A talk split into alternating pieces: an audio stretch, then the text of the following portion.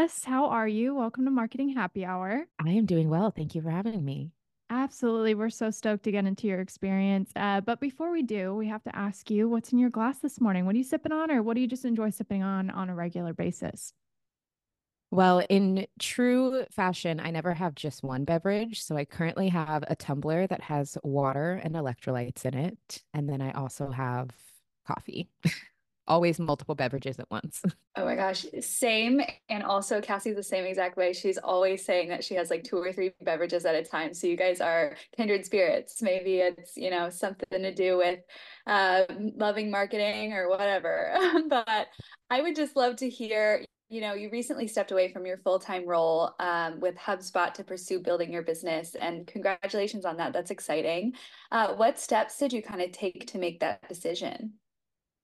Yeah, you know, it had been it had been a long time coming. Frankly, from the beginning of my content journey, it was always my goal to do it full time. And I mean, I started creating content back in 2014, so it was like a really long time coming. Um, but that was always ultimately my goal. And even though the mediums and the platforms changed, I knew that I really wanted to have my own platform and create my own content. And so when I shifted from blogging to podcasting in 2018, I felt like I really found my groove in terms of my business and the community I was able to build around it.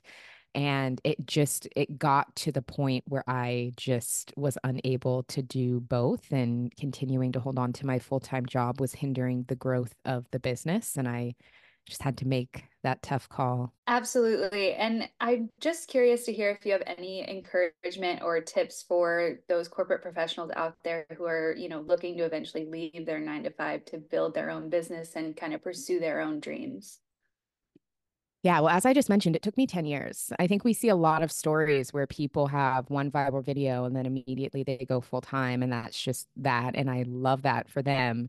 And that's not the case for everybody. It often takes a lot of time, a lot of trial and error to figure out how to either build a business, build a brand that you can gain traction with. And so many points, I was so frustrated with how long it was taking. And I felt so embarrassed. So many of my friends who I started creating content with years ago went full time you know, in 2017, 2018, and I always still had to work. And I felt a lot of shame and embarrassment around that and and wanted to quit so many times but just stuck with it. So i think if it's taking you longer than you feel like it should it's okay. It's taken me 10 years and i'm just just starting right now Yeah, I, am a firm believer personally. It's really not too late to to start. And I think we're in this age of entrepreneurship and everyone wants to be an entrepreneur, which is awesome.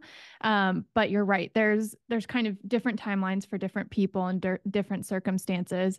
But I'm curious too, you know, I, I tell people all the time, I feel like there's a lot to learn in corporate that you can apply to your business. So I think while we feel like we have to make that jump super quick, there's a lot that we can be learning to prepare us for that. So I'm curious your experience of that and what you've kind of taken away from your nine to five that you're applying to your business. Oh, so much. And I mean, I, you know, entered the corporate world in 2011. So I had 13 years of corporate experience. It was a long career and a lot of different jobs. And I am grateful that I did have corporate experience before going into full time entrepreneurship. And I think not, I don't want to speak in absolutes and say everybody needs that, but I think most people do. I think it's going to be really hard to immediately go from school to entrepreneurship if you don't have any professional experience, because in corporate settings, that is where you develop business acumen. That is where you, you develop professional maturity. That is where you learn to communicate like a professional. You have the opportunity to manage a team. There's so much learning and development opportunities on the company's dime where you can go to conferences, you can get degrees, you can take courses to help you be a better business person. And so I think starting your career off in a corporate setting and kind of getting as much as you can out of it before launching into entrepreneurship can be really valuable. Yeah, couldn't agree more. Well, so let's kind of shift and talk about your brand that you've built, Balanced Black Girl. So you've experienced specifically with your podcast just amazing growth over time. And just curious if you can share insights into your content strategy and how you've amplified diverse voices in wellness. Yeah. So my main platform is my podcast, Balanced Black Girl. And the thing about podcasting is it's a really difficult medium to grow in because with podcasting, you don't have an algorithm helping you like you do on social media. You don't have, you know, very good search engine behind you like you do if you have a blog or even on YouTube is a really powerful search engine. With podcasting, you have to be super consistent and growth with podcasting is almost entirely word of mouth that is how people actually tap in and listen to podcasts. Even if you see a viral clip of a podcast online, unless it's something that has like a lot of draw or a lot of intrigue, very rarely do people actually go listen to the full interview. They just engage with the viral clip.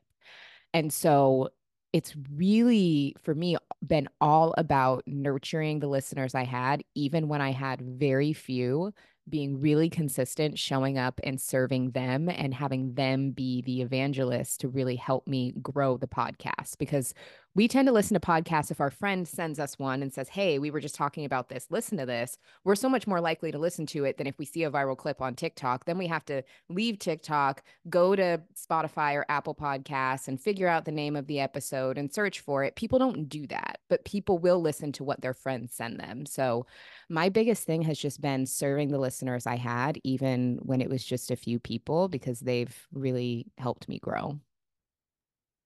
Yeah, that's so important. It, we always talk about, you know, nurturing your community and strategies to do that. And one of those strategies too is a newsletter. So you have one called Mirror Notes. Uh, mm-hmm. Uh, do you have any tips for crafting an engaging newsletter? You know, coming up with new content every, you know, week or whatever the cadence is that you're sending out your newsletter? Because I know a lot of people can get stuck and, and kind of think through trying to think through what to talk about every week or whenever you're sending out a newsletter. Definitely. I mean, my biggest goal with my newsletter, and I do send it out every week, I send it out every Wednesday.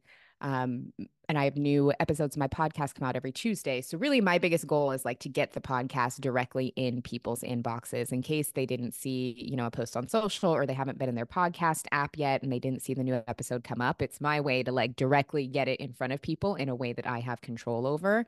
And over time, I've also shifted the content quite a bit just to add little anecdotes that people couldn't get anywhere else. Even if they follow me on social media or you know read the blog or listen to the podcast there's always like little nuggets that i put in the newsletter that people couldn't get anywhere else so that they feel like it's almost like a little love note that i'm writing them every week and there's kind of that value that they can keep coming back to whether it's you know something that i'm loving or if there was inspiration behind a podcast episode or how i've been applying what we talk about on the podcast to my life. It's kind of that next step that makes that content a little bit more real but i'm not reinventing the wheel. It's often content that just expands expands upon what we're doing on the podcast and then getting that in front of people each week. Yeah, for sure. I'm curious too, you know, with both the podcast and the newsletter. I know specifically with podcasts, I think it's like 44% of podcasts don't get past episode three or something like that. And um, so pod fade is very much real. And I think so is newsletter fade and so is content fade. You know, there's all these different mediums that we're having to create on. And I think sometimes we get burnt out from that.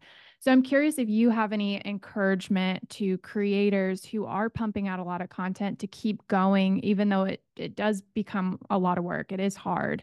Uh, what would you say to them about that? Mm, I love that question. I would say the biggest thing is to keep the main thing the main thing. I think a lot of people get really overwhelmed because they're doing too many things at once and it's all something totally different for me, my podcast is my North Star, and almost all my other content supports the podcast. So, yes, I have a YouTube channel, but the YouTube channel is video episodes of the podcast. I'm not up there creating day in my life vlogs that would take me hours to film and edit because I can't be consistent with that. And that's also a different goal. My goal is to get people to listen to my podcast. So, if they're visual and they would rather watch, then I can use that other platform to do that. But I'm not trying to build an audience that wants to watch me film film target vlogs because that's not my goal.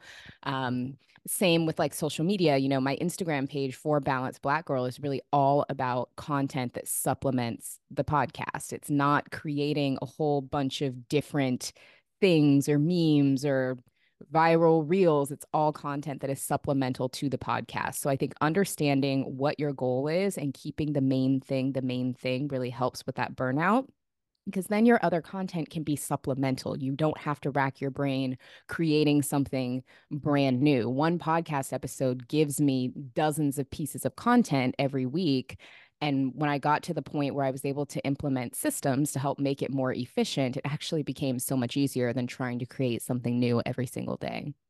Yeah, for sure. Well, do you mind actually speaking of that, cluing us into some of the systems or even platforms that you rely on for just creating all of these different types of content pieces?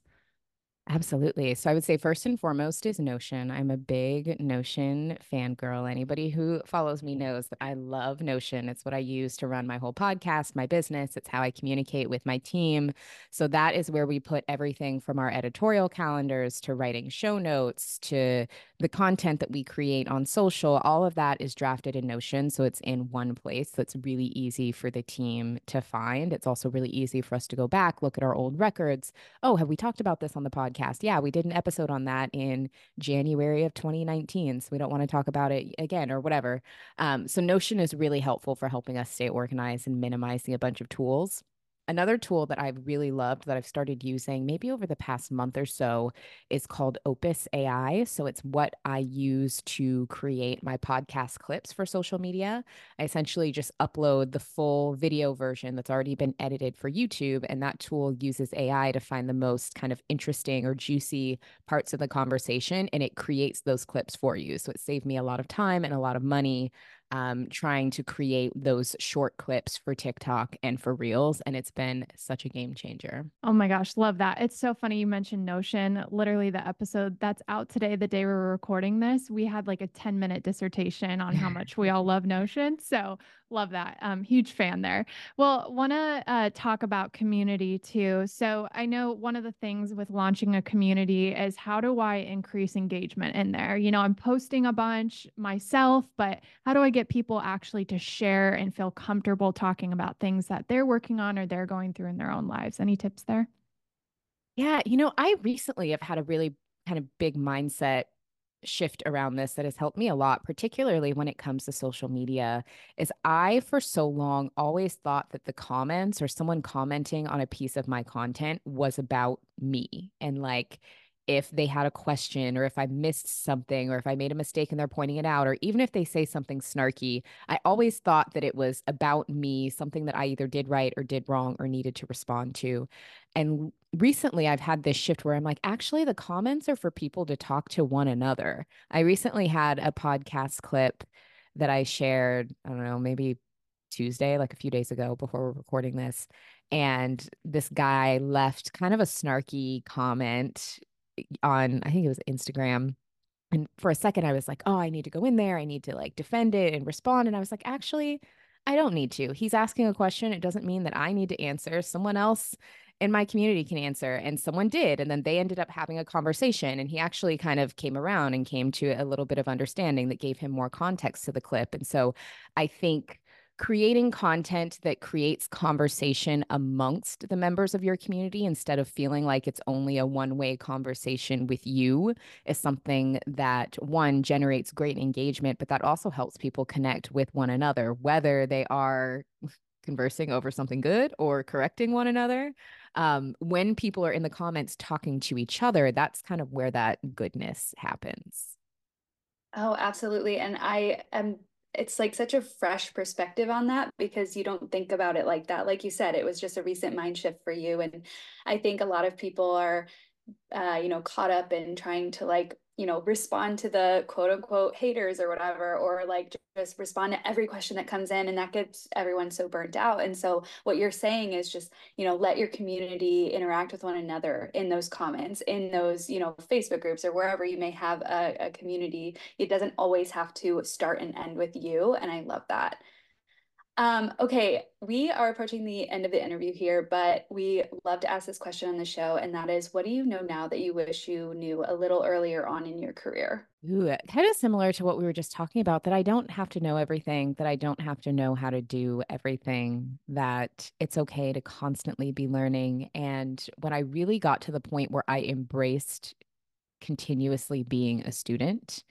that is when I felt more confident, more competent I learned how to ask better questions and follow curiosity instead of feeling like I needed to be right all the time. That's when a lot of opportunities really opened up for me. So I wish I would have uh, kind of embraced that mindset a lot earlier. Yeah, absolutely. Well, where can everybody find you? Follow along with what you're up to, um, follow Balanced Black Girl, and sign up for your newsletter, all that good stuff. Where can they find you online? Yes, definitely. So you can find me at Balanced Black Girl on Spotify, YouTube, Apple Podcasts, wherever you enjoy your podcasts. We have new episodes every Tuesday. My social media, I'm on Instagram and TikTok at Balanced Les, Balanced L E S if you go to the link in my profile, you will find, you know, links to the podcast as well as I have like a link to where you can get some of my favorite Notion templates. You can be added to my newsletter. So that's where you can find me. Oh, I love that. We're going to check that out ourselves too. And we'll have everything linked in the show notes for people to uh, find and connect with you. But thank you, Les, for joining us. This has been such a great conversation. Thank you so much for having me.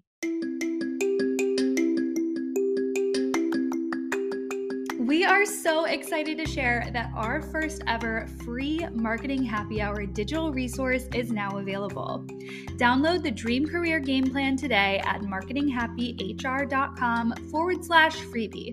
That's marketinghappyhr.com forward slash freebie. This five step workbook will guide you through defining your goals, building your network, diversifying your skills, influencing where you're at, and investing in your growth. Cassie and I created this resource with marketing careers in mind, but the framework can be applied to any industry. Our hope is that this workbook will help you truly elevate your career, whether you're in the market for a new position or just looking to make your mark in your current organization. No matter where this resource finds you, we are cheering you on every step of the way. So go check it out at marketinghappyhr.com forward slash freebie to download and make your career dreams come true.